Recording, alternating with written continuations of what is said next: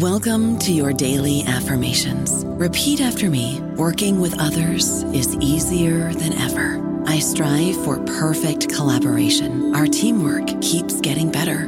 Yeah, affirmations are great, but Monday.com can really get you the teamwork you desire. Work together easily and share files, updates, data, and just about anything you want all in one platform. Affirm yes to start or tap the banner to go to Monday.com. This episode is brought to you by Shopify. Forget the frustration of picking commerce platforms when you switch your business to Shopify, the global commerce platform that supercharges your selling wherever you sell. With Shopify, you'll harness the same intuitive features, trusted apps, and powerful analytics used by the world's leading brands. Sign up today for your $1 per month trial period at shopify.com slash tech, all lowercase. That's shopify.com slash tech. This episode is brought to you by Kia's first three row, all electric SUV, the Kia EV9, with available all wheel drive and seating for up to seven adults. With 0 to 60 speed that thrills you one minute and available lounge seats that unwind you the next. Visit kia.com slash EV9 to learn more. Ask your Kia dealer for availability. No system, no matter how advanced, can compensate for all driver error and or driving conditions. Always drive safely. Welcome to the New Books Network. This is New Books and National Security, a channel on the New Books Network. I'm Beth Windisch. I'm joined by Dr. Erik J. Dahl, the author of The COVID 19 Intelligence Failure Why Warning Was Not Enough. Erik J. Dahl is an associate professor of national security affairs at the Naval Postgraduate School in Monterey, California, where he's also on the faculty of the Center for Homeland Defense and Security. His research and teaching focus on intelligence, terrorism, and international and homeland security, and he is the author of Intelligence and Surprise Attack Failure and Success from Pearl Harbor to 9 11 and Beyond from Georgetown University Press. Today, we're speaking about his latest book, also from Georgetown University Press. He's retired from the U.S. Navy in 2002 after serving 21 years as an intelligence officer, and he received his PhD from the Fletcher School of Tufts University. He's also a former chair of the Intelligence Studies section of the International Studies Association.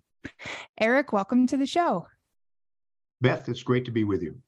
It's great to see you again after our time at CHDS. Thank you for coming on to talk about your latest book.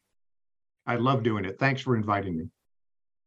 You start the book with some really interesting dialogue around the concepts of health security, human security, and national security. Can you talk about why you started with defining those spaces and how do those help us understand if public health issues like pandemics are actually a national security concern? Sure. In fact, I really did start out this whole project of what became the book by first trying to look at whether or not it was reasonable to argue, as I do in the book, uh, is it reasonable to argue that health security, that a global pandemic, for instance, is something that national security officials and agencies should pay attention to? Is it something that is worth really my time, for instance, as a faculty member at the Naval Postgraduate School and a faculty member at the Center for Homeland Defense and Security? Is this something that, that is worth my looking at, or is this something that we should really leave to medical experts? And in fact, I found as I got into the research for the book that that question kept coming up. You know, whose lane is this in? Because often I would talk to medical and public health experts who would tell me that you know, I'm glad to talk to you about this and good that you're doing a book on this, but don't associate me with intelligence. Don't don't tell your readers that there is such a thing as medical intelligence because they'll think that we're associated with the CIA or something.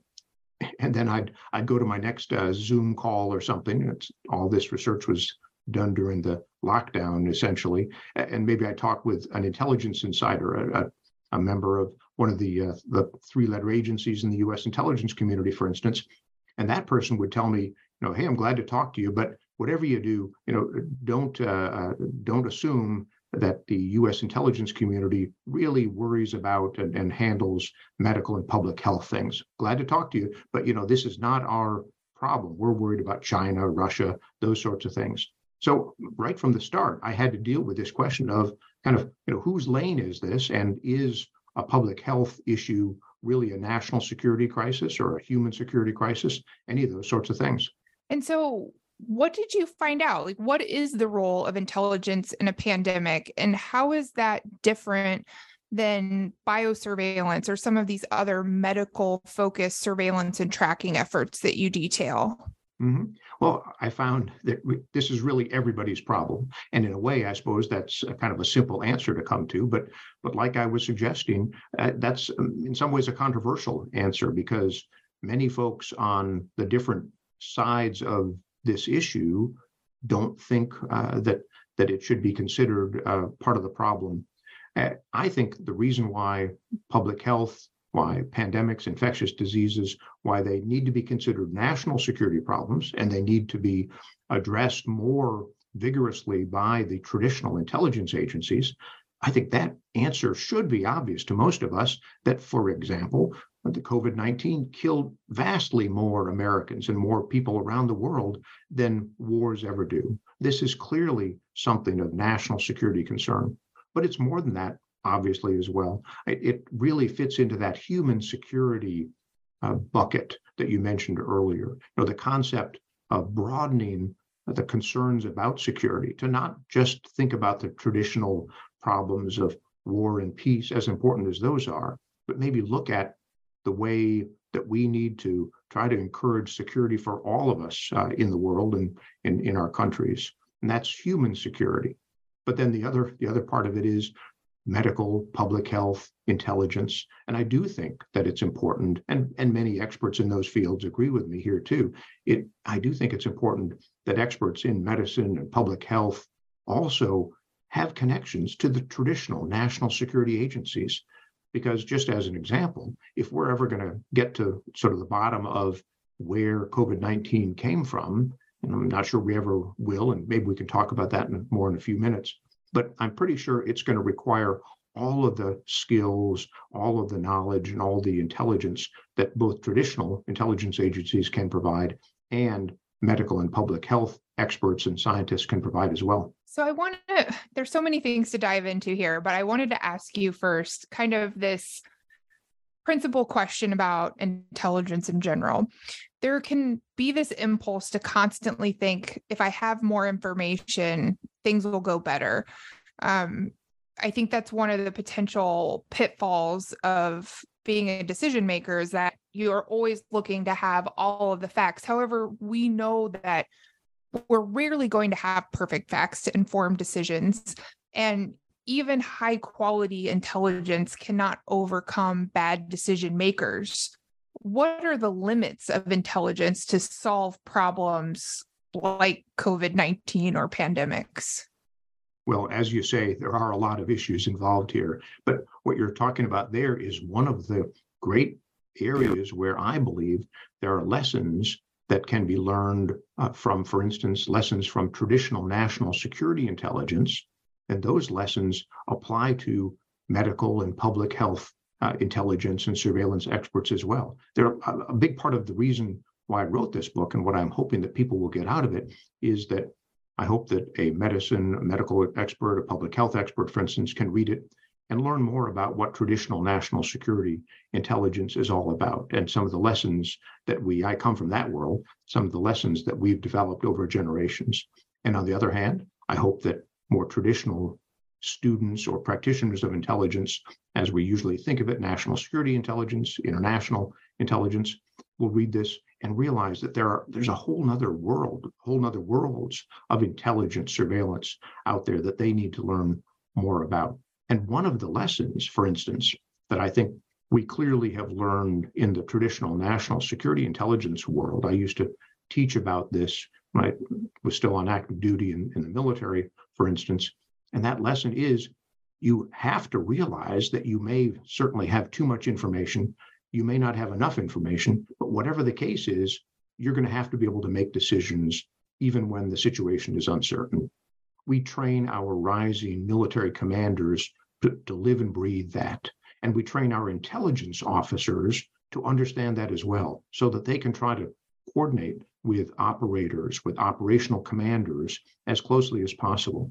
And I think one of the problems that we saw in the intelligence, surveillance, the assessment of COVID 19, especially in the early weeks and months, is that too many decision makers at all levels of government and society were waiting for that sort of perfect picture.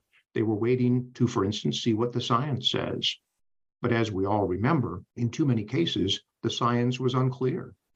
Was it is it a good thing to wear masks or not? Should schools be closed or not? All these sorts of sorts of things.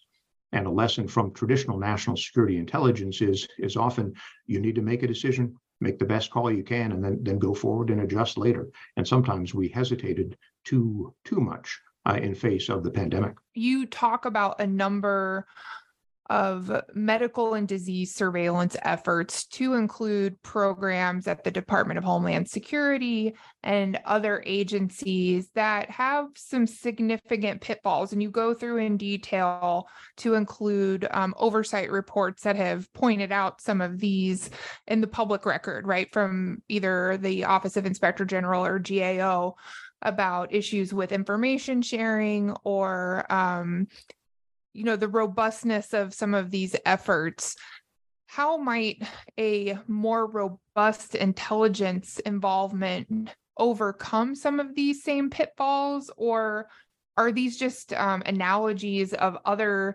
um, fragmentation and other pieces of the intelligence community that have i guess kind of proliferated within the surveillance community? Um, what are your thoughts on some of those pitfalls and, and problems with existing surveillance efforts? Mm-hmm. Well, I think some of the problems that we've seen over the past number of years concerning uh, more uh, sort of nation state directed or terrorist involved biohazards. Some of those problems are that we just haven't really gotten our act together across the US government, for instance, which is where most of my understanding comes from. and we need to see the pandemic, as I think many experts, most experts do, but the pandemic really needs to be seen as a wake up call for the next kind of biological threat that will come down the pike. We know that just about every expert out there in infectious diseases and in uh, bio uh, threats tells us that the next pandemic, the next global pandemic, may be even worse than COVID 19 was. And the next global health threat may not be another pandemic similar to or, or another uh, modification uh, of the COVID 19 of the virus there. It could be another kind of naturally occurring health threat, or it could be the sort of threat that you were suggesting there. It could be a human made biological organism or threat. But the key point for intelligence and surveillance, I believe, is that many of the same tools can be applied to any of these kinds of problems. And we found with COVID 19, we found with the pandemic that we just don't have a system globally or in this country, in the United States. We don't have a system to gather information on the spread of such diseases effectively, to pass that information to all the different levels of governments and society that need to, to deal with it and be able to make decisions. So, no matter what the next kind of serious health threat that's going to arise, and all experts say it, it's going to come, we need to do a better job of intelligence and surveillance. And we need to do things such as be able to take into account civil liberties. You know, just the, the problems in, in this country, in the United States, and a number of other countries where many of us were resistant to using contact tracing tools. You know, in in a perfect world, all of us today would be carrying around in our pocket a, a disease tracking device, our phones with with some version of a COVID or other sort of infectious disease contact tracing tool that we would feel confident in using, that would have sufficient safe safeguards for civil liberties, and yet would be able to tell us whether we've come in contact or uh, likely come in contact with someone who has been exposed to some serious threat. That's just one example of how we weren't able to do a very good job of watching for, detecting, and gathering information on the threat of COVID 19. And I hope we can do better the next time. So I want to touch on this a little bit more, what you just brought up. And I want to talk about how public health and infectious diseases are unique. And, and you talk about this in your book. Um, one area that I, I want to touch on is the securitization of infectious diseases and the implications for security having a larger role in public health. Um, but another piece of this, and you talk about this a little bit with your comment on the contact tracing, is that there is the potential for stigma and dangers surrounding public health information. And in particular, we've seen in multiple situations or infectious disease kind of scenarios the stigmatization of countries and identity groups that rightly or wrongly become associated with a particular pathogen or public health issue. Given the sensitivity of personal health information and the dangers of how Im- health information can become the basis for prejudices and threats to safety of individuals, what is truly the appropriate role for an intelligence agency? Well, that's a great point. And a couple of those issues that you mentioned do sort of come together. Uh, the first is this concept of securitization. That's the term that people use uh, usually as a negative term. And I talk about that in my book. And the concept of securitization means taking a problem in society and turning it into a security problem. Uh, and that often means using traditional tools of national security, such as intelligence, to deal with it. And many in this country and around the world are concerned about that, this problem of securitization, because many problems really don't lend themselves to using sort of the big stick of national security, often of the military. But on the other hand, as we saw in the United States, especially in the early weeks and months of COVID 19, there are things that the US military and that our traditional national security apparatus can do and should do.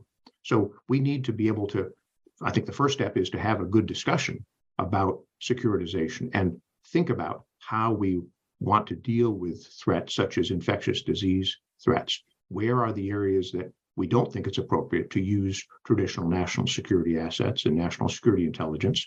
For instance, we, we don't want to use in the United States, we don't want to use our traditional intelligence agencies to do domestic surveillance.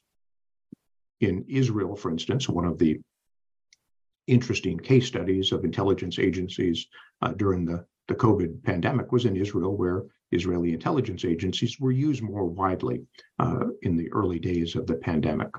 But in the United States, we don't want to do that. That's not an area of securitization.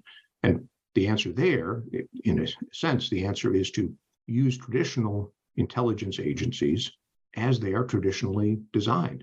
Use them uh, to look at external issues, for instance, to try to understand what the thinking is in uh, governments around around the world. Look for non-state or state-run actors that might be developing or attempting to develop bio threats. Use the, the sorts of tools and capabilities that traditional intelligence communities and agencies have. Whereas the most important part of intelligence and surveillance when it comes to uh, biological threats to, to pandemics, to infectious disease, those are the even broader system and many systems of intelligence and surveillance that belong to the medical and public health communities. In the United States, many of those under the overall uh, supervision auspices of the CDC, but, but not all of them by any means, and around the world, often uh, under the World Health Organization, but again, not, not always. So that's the, the problem of securitization and we need to be able to have those discussions so that when the next potentially global pandemic arises or the next health threat arises, we will be able to make a better trade off, a better choice of how to, for instance, conduct surveillance. And one last thought on that. As you mentioned, one of the issues that has often come up uh, in uh, a, an epidemic or an infectious disease problem, such as the uh, early years of HIV AIDS, we see uh, a sort of a trade-off or or a conflict here between, on the one hand, the need to gather information on the spread of a disease, for instance, but on the other hand, the need to take into account the, the privacy, the civil liberties, uh, the needs and concerns of the individuals who may have that disease. And we have a, a good track record. Uh, we've got a history of being able to to make those decisions. And I think that what we need to do is just remember those those lessons and realize that uh, it's not just a question of gathering all the possible information you can, especially when you're gathering information on your own citizens. Uh, we need to take civil liberties, personal freedoms into account. And, and, I think there are better ways to do that, and we can do that in the future. Thank you for the thoughtful response on that. And I know that it's not the main topic of your book, this um, kind of um, associated um, violence that we see sometimes with these types of pandemics or infectious diseases. But I'm curious if you have thoughts about the role of the intelligence community in thinking through these types of things and the sometimes um how do I put this?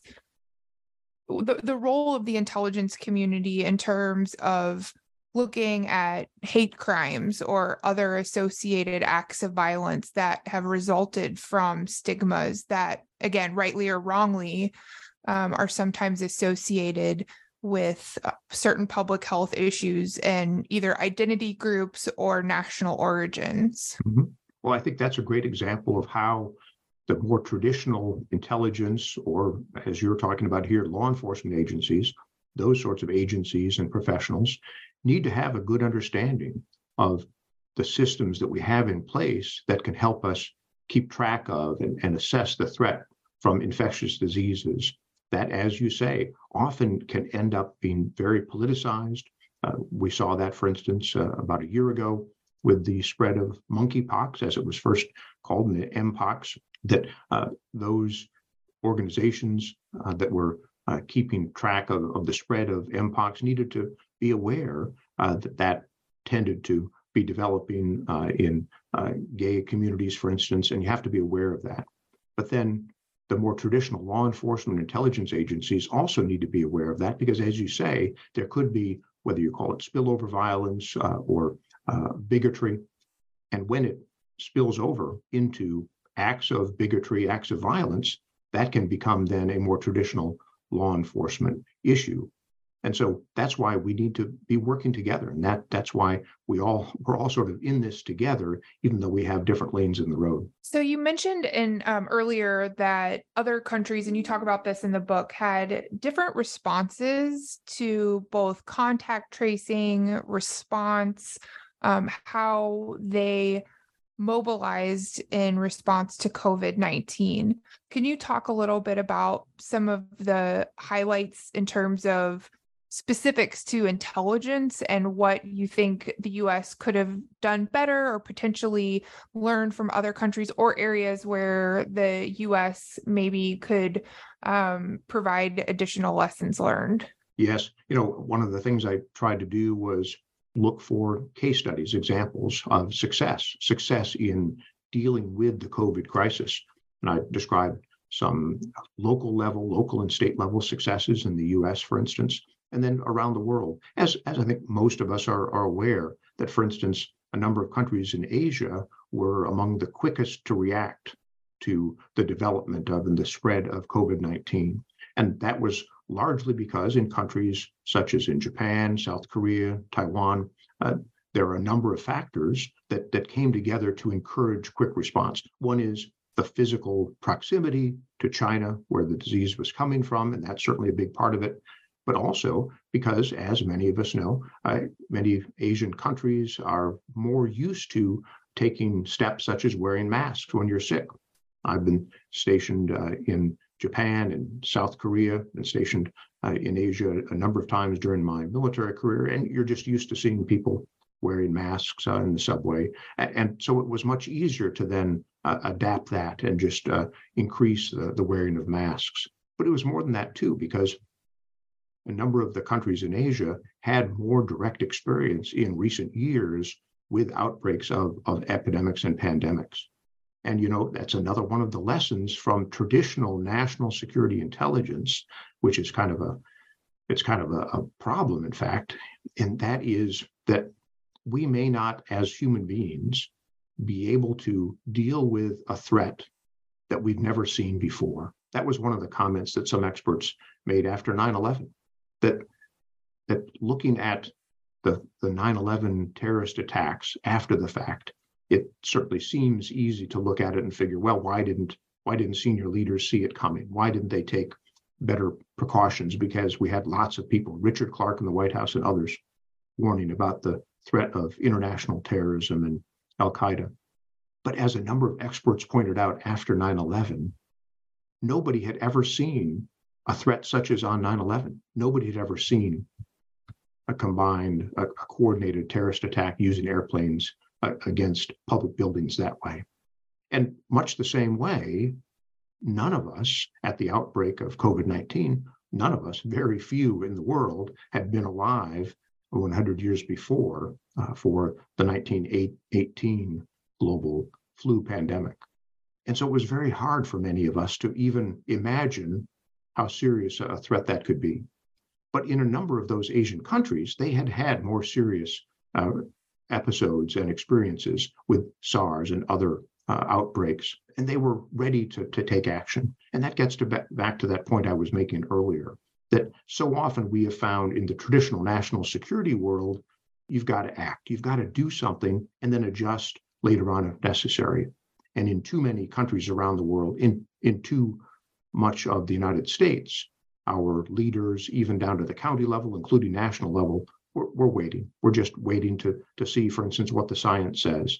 And, and that was not a helpful response. I think a lot of us who had either friends or peers or colleagues who had dealt with SARS had really that psychological impact of going through that that um I remember as this was unfolding folks who had who had lived through that and had personal experience with it had a very different response at the beginning of COVID-19 and maybe that is from some of that lived experience and it's interesting because you talk about this some in your book and it, it's difficult. How do we overcome the psychological biases that impede our efforts to respond effectively to risk? You mentioned H1N1 and the response here. So, even in the US, we had seen on a smaller level, we had heard for years that a pandemic was coming, but it was still difficult to get acceptance of the facts and the risk associated with the pandemic when it arrived. And it's not just infectious diseases that we have these problems with these psychological biases related to risk. Um, how do we overcome them? And do you think that the h1n1 i think you described um, some of the over maybe overreaction on some of that. I think you characterized it that way. Could that have contributed or or what are your thoughts on the on the psychological part and how we overcome that? Well there's probably no way to completely overcome problems such as that. But again, I look back to lessons that we have learned over experience, over time uh, in the traditional national security realm, where we've learned that educating our leaders, especially our rising leaders, about how to use intelligence and warning, how to ask for, how to demand better intelligence and better warning, uh, and then be ready to make tough decisions when necessary. And we need to be able to make similar decisions on the, the medical and public health side. And part of what we're talking about here gets to the distinction that I make in the book between what you might call strategic warning and strategic intelligence, and then tactical warning, tactical intelligence. And for instance, many experts that I've talked to disagree with my overall take on intelligence and the pandemic. I believe very strongly that the COVID 19 pandemic was a major intelligence failure around the world. But many experts argue that it wasn't an intelligence failure at all, because after all, as again, as I talk about in the book, many leaders in the intelligence community in the United States and elsewhere, and many medical and public health leaders have been warning for years about the threat of a global pandemic. So, how could it possibly be considered an intelligence failure when intelligence experts on all sides of the problem have been telling us that this kind of a threat was coming? And my answer is well, it's that partly there's a, a puzzle here or a paradox. And that's really the paradox I started trying to figure out in my book. How was it possible that the years, even decades of warning about a global pandemic weren't enough to better prepare the United States and the rest of the world? And the answer is that what decision makers need is not just this sort of big picture, what we call in the traditional world of intelligence strategic warning. It's not enough to have national intelligence leaders warn, for instance, in testimony in Congress, as they have done for years and years, that one of the risks we face as a country and as a as a human civilization is a global pandemic. That's not enough. What you need is to develop systems to be watching for the threats that you are concerned about. And when those threats actually arise, you need systems that will collect information, collect that intelligence, provide an assessment, and in as near real time as possible, allow decision makers, whether they are national leaders or when it comes to public health, typically county public health officers in the United States, to allow those leaders to make the best decisions they can when there is, is good data. And that's where we didn't have the kinds of intelligence and warning we need. And that's why I call COVID 19 a global intelligence failure. And just one, one example there was that, as we all remember, early on in, in the COVID crisis, there was nobody in the United States government that had the ability or even really had the job to develop what we might call a COVID dashboard to collect data from all around the country on near real time basis of, on the number of outbreaks, hospitalizations, deaths, all those, those key pieces of data that we needed, and put that together in a single place. The, the sort of thing that you could call a COVID 19 dashboard. And ultimately, it was Johns Hopkins University that had to step in and do that. And that showed a real failure. It, it really was an example, sort of the tip of the iceberg of the failure of the US government to be able to collect that data, assess that data, and provide it in a usable fashion. And that is what intelligence does or should have done in the case of the COVID pandemic. I don't know about you, but I'm very busy and I don't have a lot of time to cook. That's why I subscribe to Factor. Eating better is easy with Factor's delicious, ready to eat meals. Every fresh, never frozen meal is chef crafted, dietitian approved, and ready to go in just two minutes. You'll have over 35 different options to choose from every week, including Calorie Smart, Protein Plus, and Keto. These are two minute meals. Factor meals are ready to eat and heat, so there's no prepping, cooking, or cleanup needed. They're flexible for your schedule. Get as much or as little as you need by choosing your meals every week. Factor is the perfect solution if you're looking for fast, premium options with no cooking required. Sign up and save. We've done the math, and this is important. Factor is less expensive than takeout, and every meal is dietitian approved to be nutritious and delicious. Head to factormeals.com slash NBN50 and use code NBN50 to get 50% off. That's code NBN50 at factormeals.com slash NBN50 to get 50% off. Within your analysis on this, you talk about the public health intelligence cycle. And as you're discussing this global failure, this intelligence failure, and the difference between that strategic and tactical um, type of information, I, I wonder, and I wondered as I was reading this, one, your point about information needing to be actionable makes all the sense in the world because without being able to do something about the information you're given, it's just more threats that are being thrown at you. So from a from a decision maker perspective, actionable intelligence, it makes all of the sense in the world. But when I look at the intelligence cycle, to me, one of the missing pieces is for some of these things to be actionable, we have to have a public health infrastructure that is able to perform those actions. And so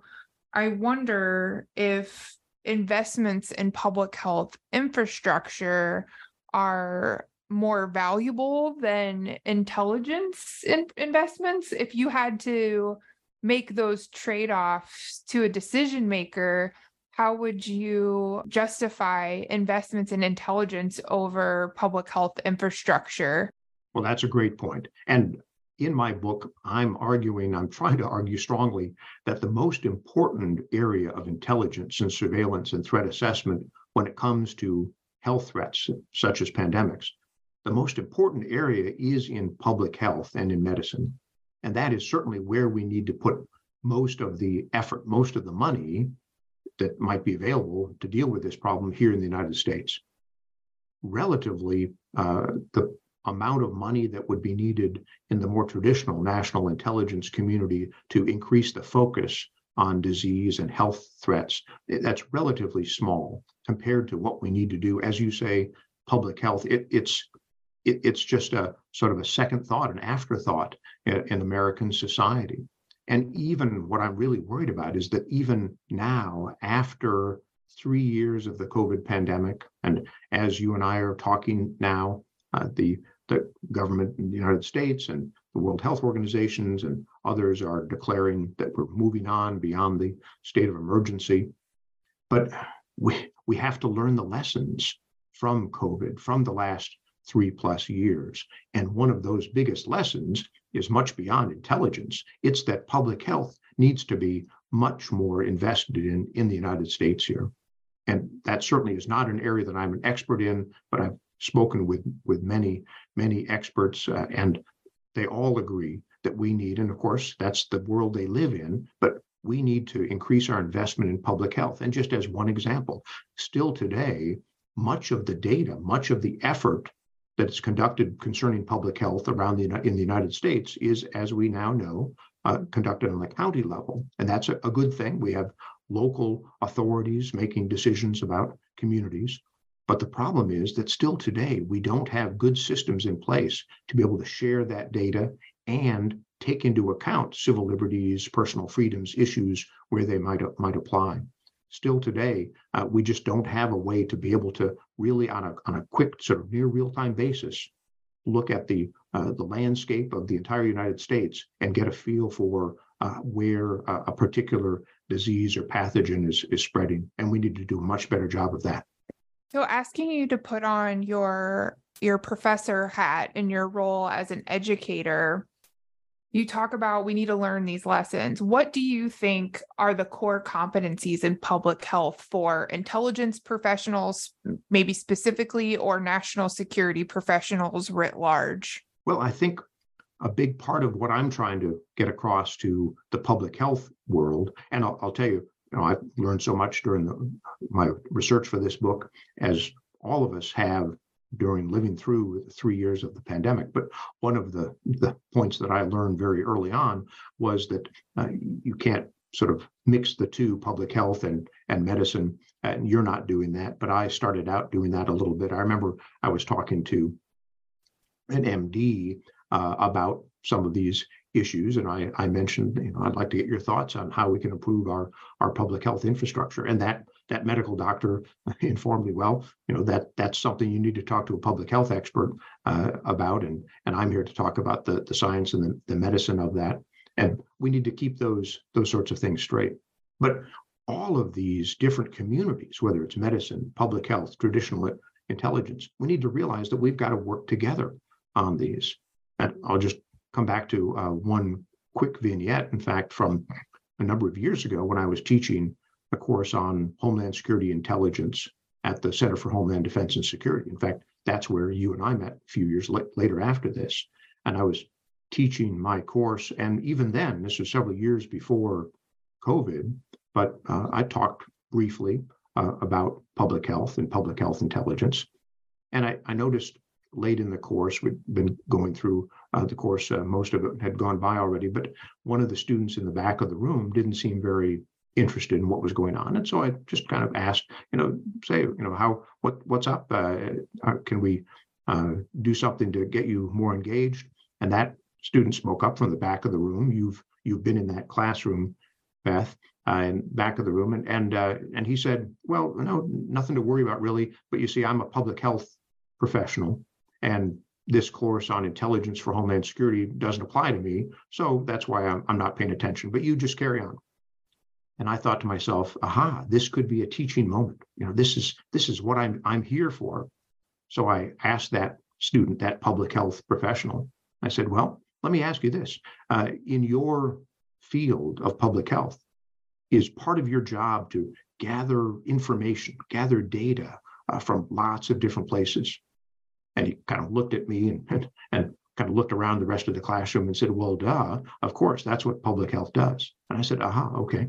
And tell me this uh, do you then take that information and try to put it together in some sort of a, an assessment, something you might call a, a threat assessment and maybe pass it on to officials who might be able to do something with it. And he said, of course, that is what public health and, and epidemiology is all about. And so I said, aha. And here's where I zoomed in for what I thought would be the, the kill. And I get him on my side. I said, well, you see, what you're talking about is what we've been talking about in this class about the intelligence cycle, how we how we do the business of intelligence. And doesn't it make sense to you that what we're talking about in the class applies directly to what you do for a living every day? And I thought that he would, you know, be be applauding and, and he'd be a, a fan of the course from then on. But instead, he just said, "No, I don't think so," and he went back to to typing on his laptop. So unfortunately, I wasn't able to bring him along. Uh, but I'll tell you, when a couple of years later after that, when COVID 19 developed, I, I, certainly felt as if at least I had been trying to do the right thing as an educator, as a teacher, trying to get all of us to sort of open our minds a little bit so that if you're on the public health side, you realize that there are lessons from the intelligence side, the traditional intelligence side, and vice versa. And that's what I'm really trying to do in this book and what I'm trying to do in my classes and every time I get a chance to to talk to an audience, such as uh, by chatting with you here. I'm just going to put a disclaimer that that did not happen in the class that I was in, but we were fortunate enough to have your class in person because we unfortunately had to go virtual due to the COVID-19 epidemic for the last part of our of our um, coursework. But um, yeah, I think that maybe you were ahead of your time on some of those those things that people are are definitely learning now. We we've talked about a number of the case studies. You talk about previous pandemics in the book about kind of lessons learned from that. We've talked about SARS. We mentioned H1N1 and I wanted to just get your thoughts on the key lessons from the the most recent Ebola outbreak? Because I think that in some ways um, I never want to say one type of, of of outbreak is more or less concerning because obviously any loss of life and and COVID-19 itself has had a tremendous loss of life and impact on those who have who have um, come down with that. But I think that Ebola presents different different calculations just due to the type of infectious disease and the um, ease of transmission. And it's interesting where you talk about that case study because ultimately, with all public health issues, some of the decisions come down to border security, closing of borders, public health measures. And in Ebola, we had a bit of a different approach. So would love to hear kind of the main takeaways you saw from that case study and how they may contrast with some of the other the other ones in the book? Well that that's a great point and in the book i do have sort of many case studies of past examples of epidemics and pandemics and how intelligence and warning was either successful or, or not successful.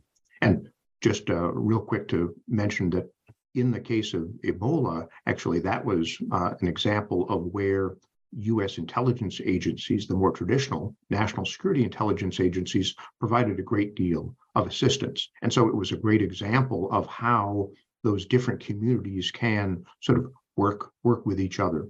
The National Geospatial Intelligence Agency, for instance, we call it NGA, and that's the main US intelligence agency that does things like uh, mapping of the Earth and providing uh, mapping data to military and national security forces, uh, but they provided a great deal of support on the ground in Africa to first responders, to non governmental organizations, providing mapping data, that sort of thing.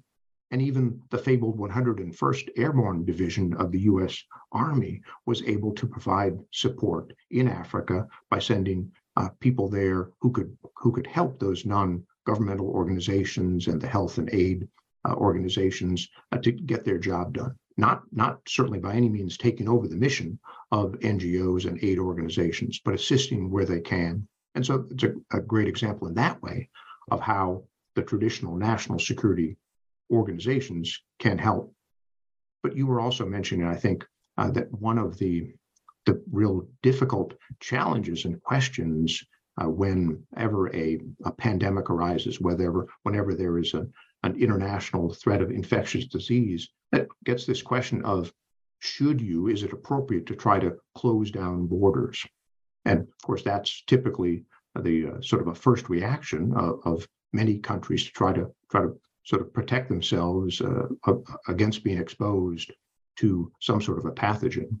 And I have to say, this is getting beyond sort of my area of expertise in the intelligence and surveillance world, but it, it does apply to the problem of intelligence and surveillance because if you are sort of cutting yourself off from other, other countries, it can be harder to gather that data that you need to be able to track uh, the, the flow.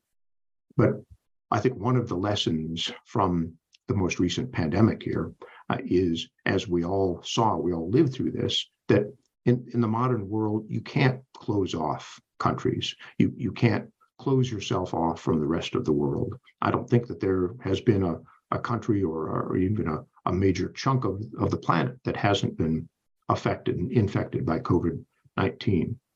There are things that one can do, things that a country can do, such as to uh, be much more careful with air travel and, and uh, being able to use disease surveillance tools in the early days to try to flatten the curve, as we remember that, that phrase.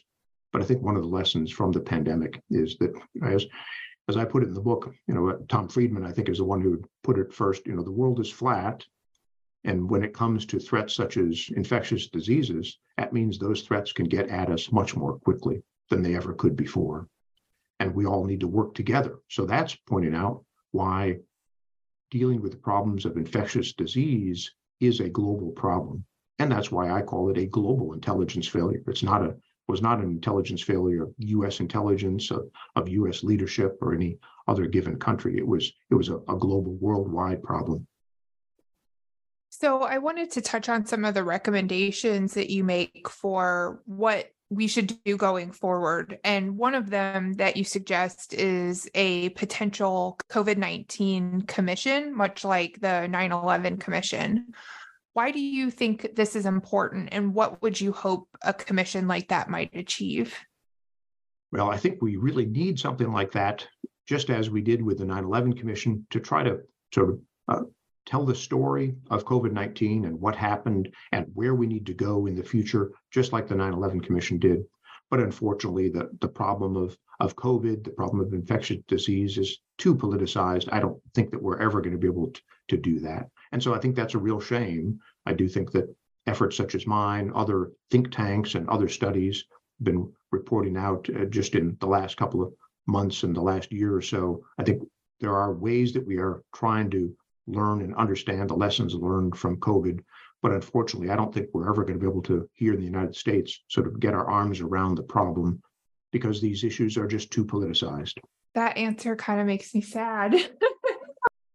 you're usually a lot more optimistic than that. I uh well, I gotta well, let figure me, out how to recover. Well, let me let me tell you, Beth.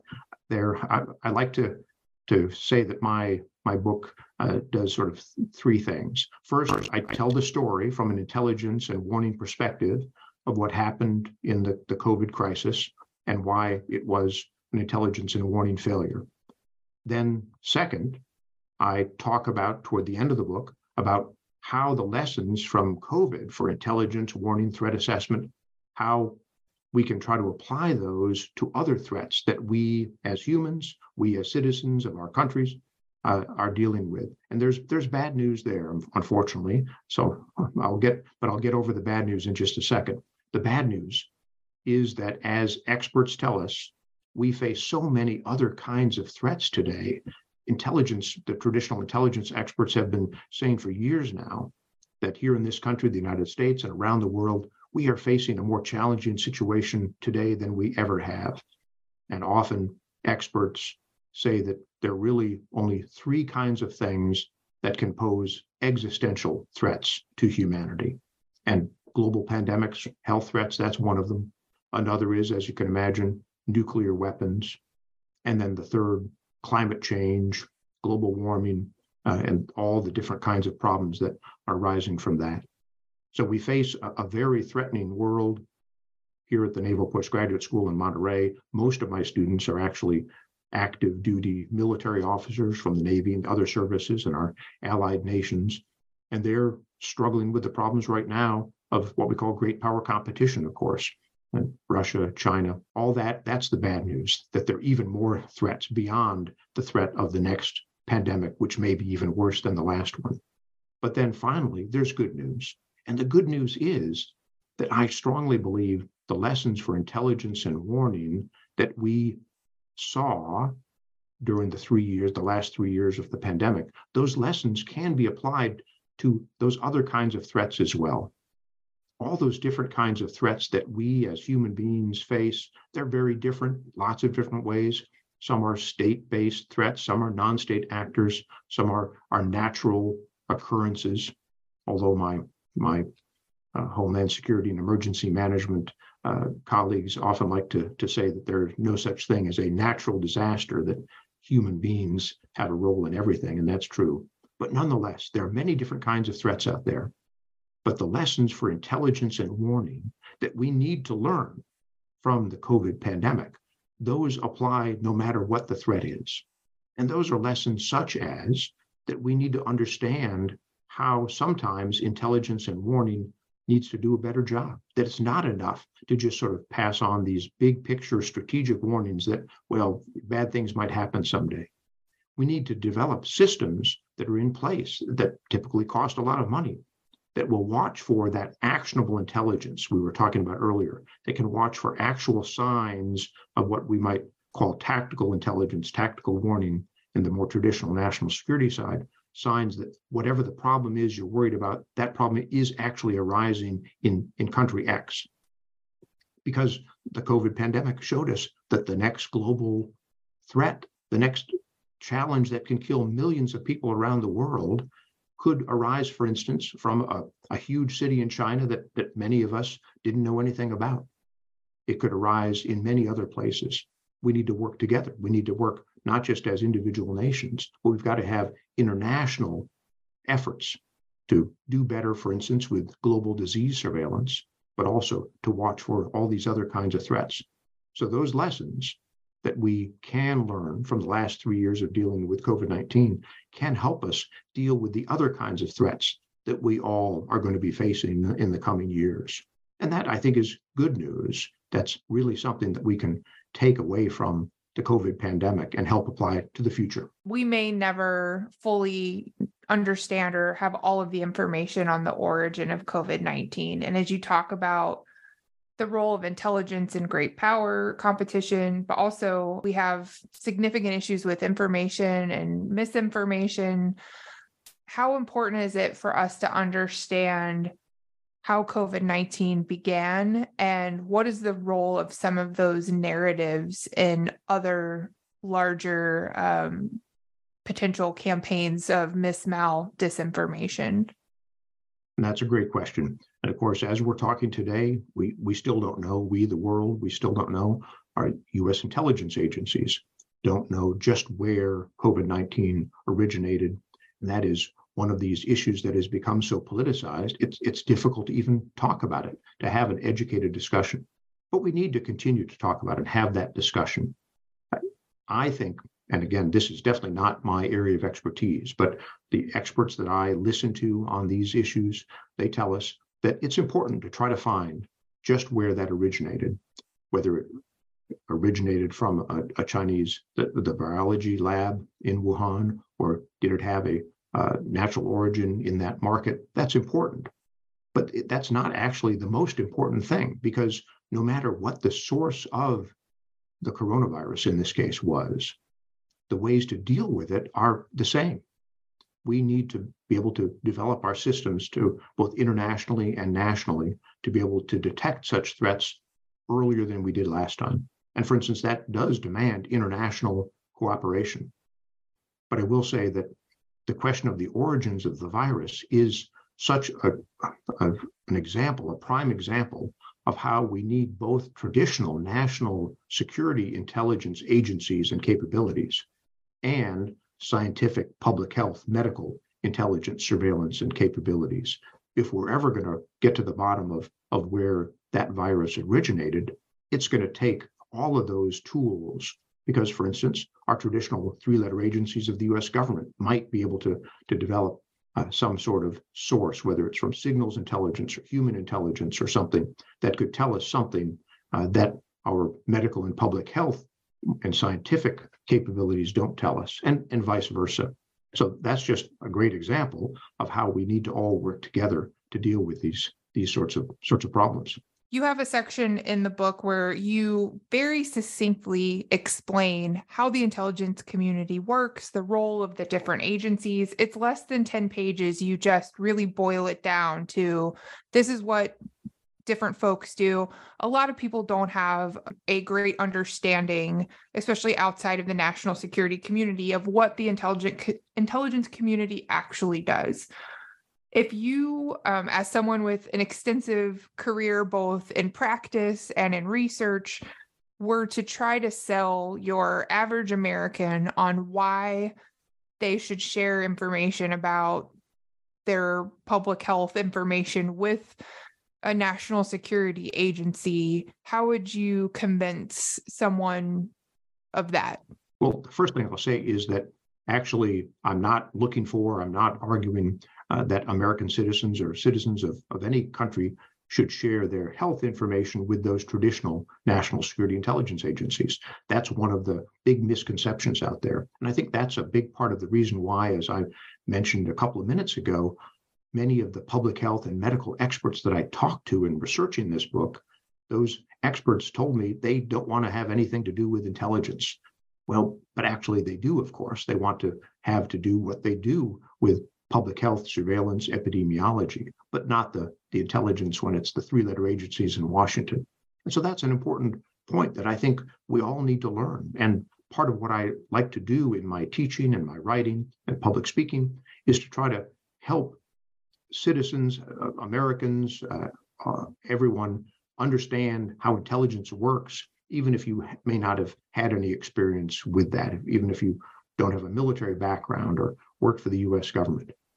And the reason why I think it's important that we all have a better understanding of intelligence is, is first of all, because there are so many misconceptions that, as you say, misinformation, disinformation, much more common nowadays than it ever used to be.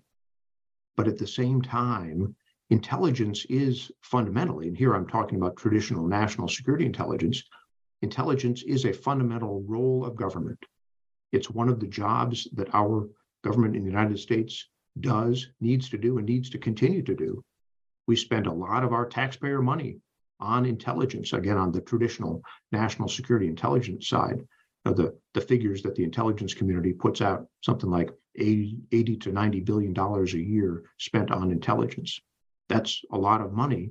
And it's important that American citizens, taxpayers, and American leaders, for instance, on the Hill, have a better understanding of where that money goes and how we're using intelligence and how to oversee intelligence so that it can do even better.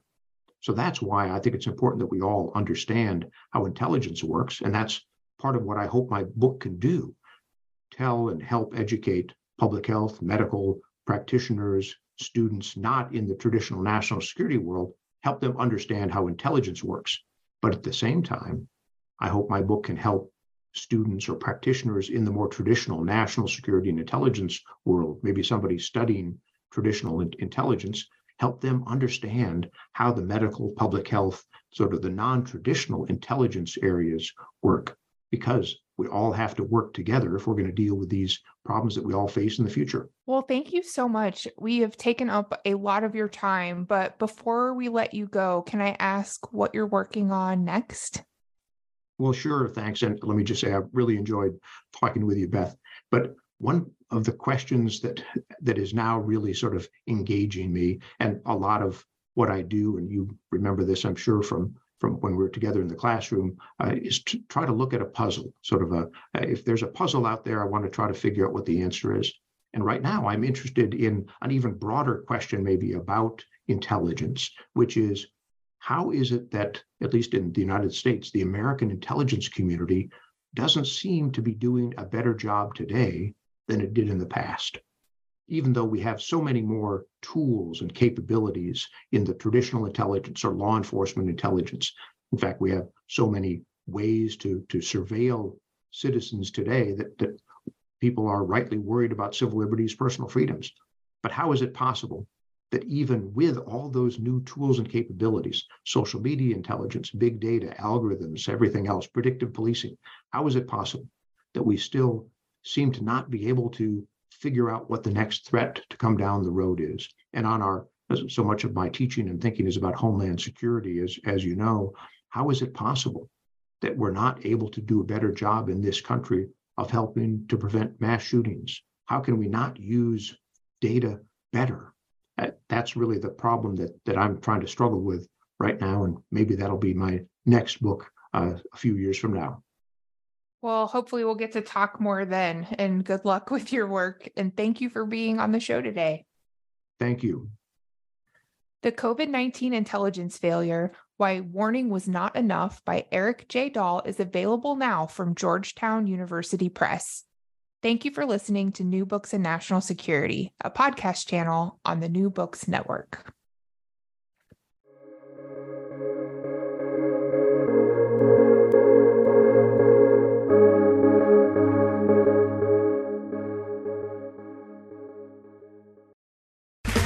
Okay, round two. Name something that's not boring. A laundry? Ooh, a book club. Computer solitaire, huh? Ah, oh, sorry, we were looking for Chumba Casino. That's right. ChumbaCasino.com has over 100 casino style games. Join today and play for free for your chance to redeem some serious prizes. ChumbaCasino.com. No purchase necessary. Full prohibited by law. 18 plus terms and conditions apply. See website for details.